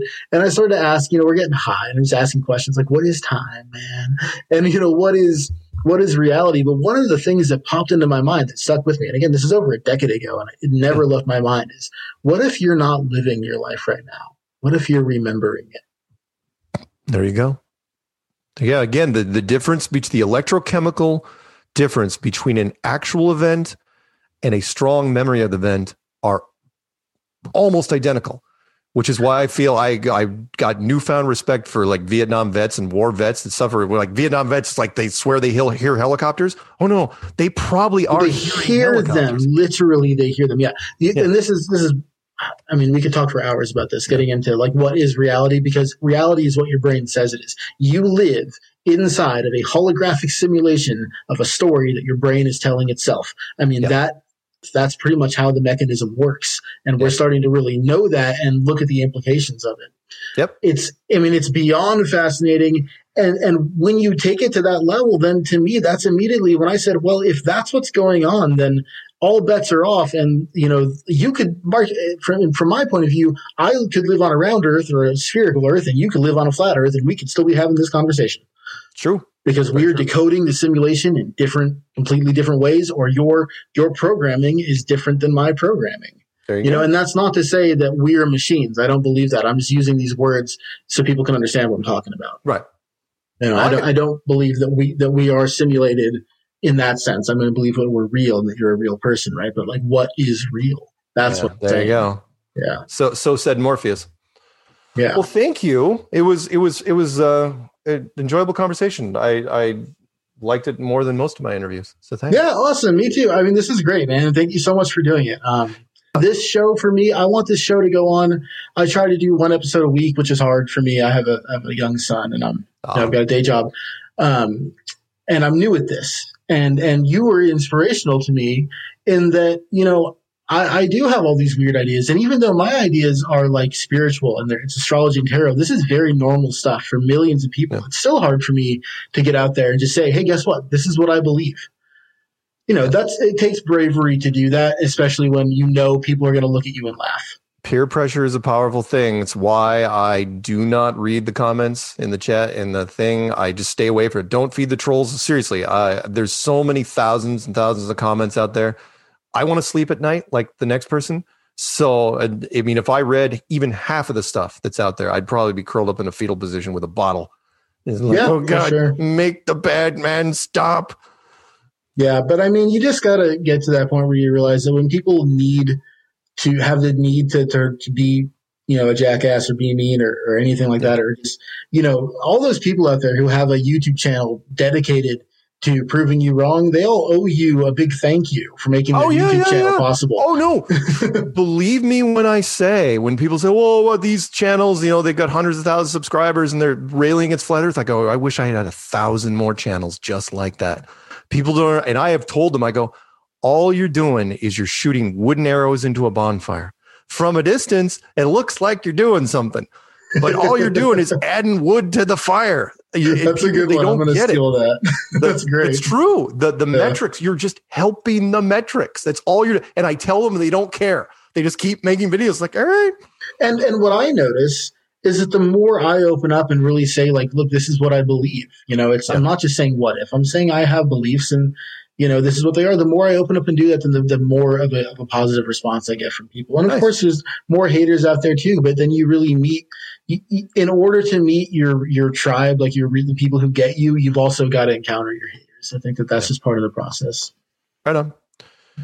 Um, Um, so, Mark, you- there is you- one. Sorry, there was one more thing I want to do if you're open to it. Sure. Um, and have you ever had a tarot reading?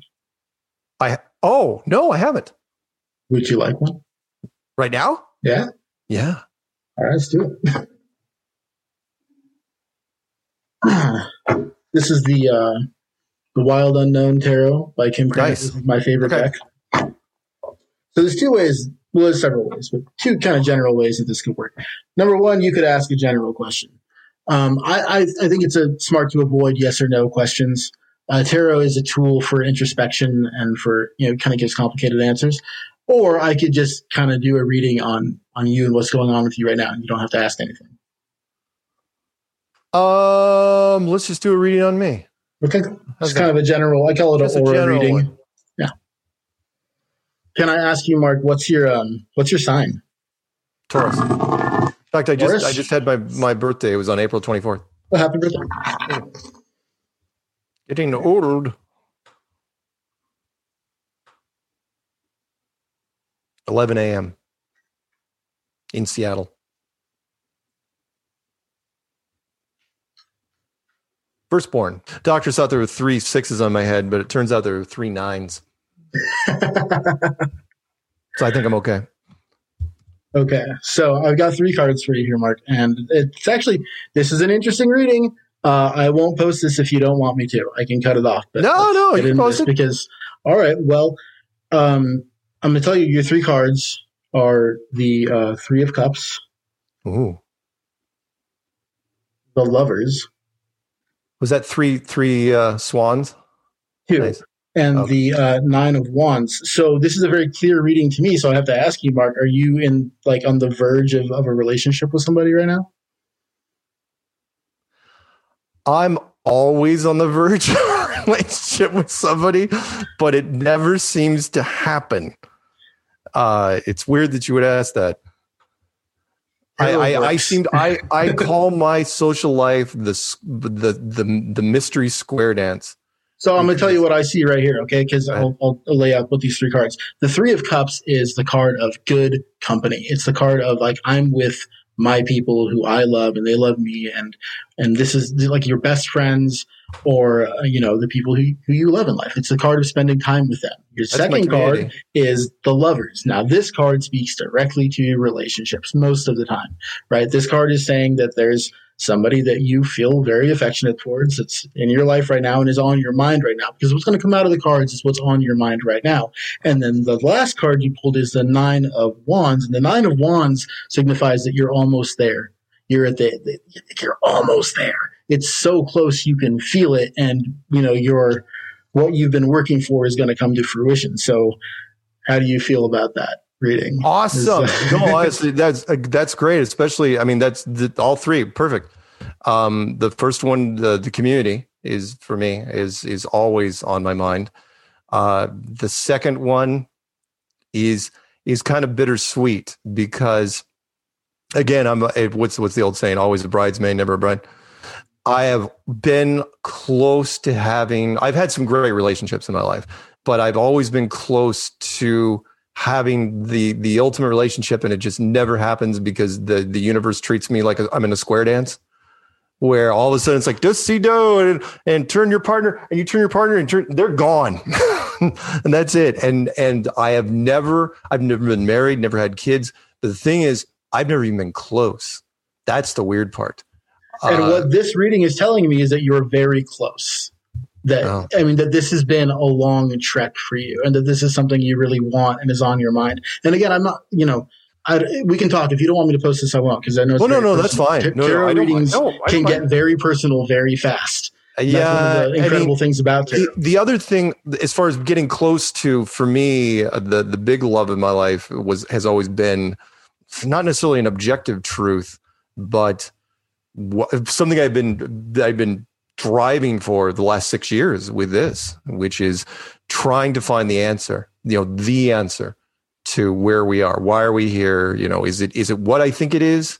Is it is it something completely different? Do you know? Do we get the big reveal? And that was in my. Sometimes I, I call it the hundredth monkey effect.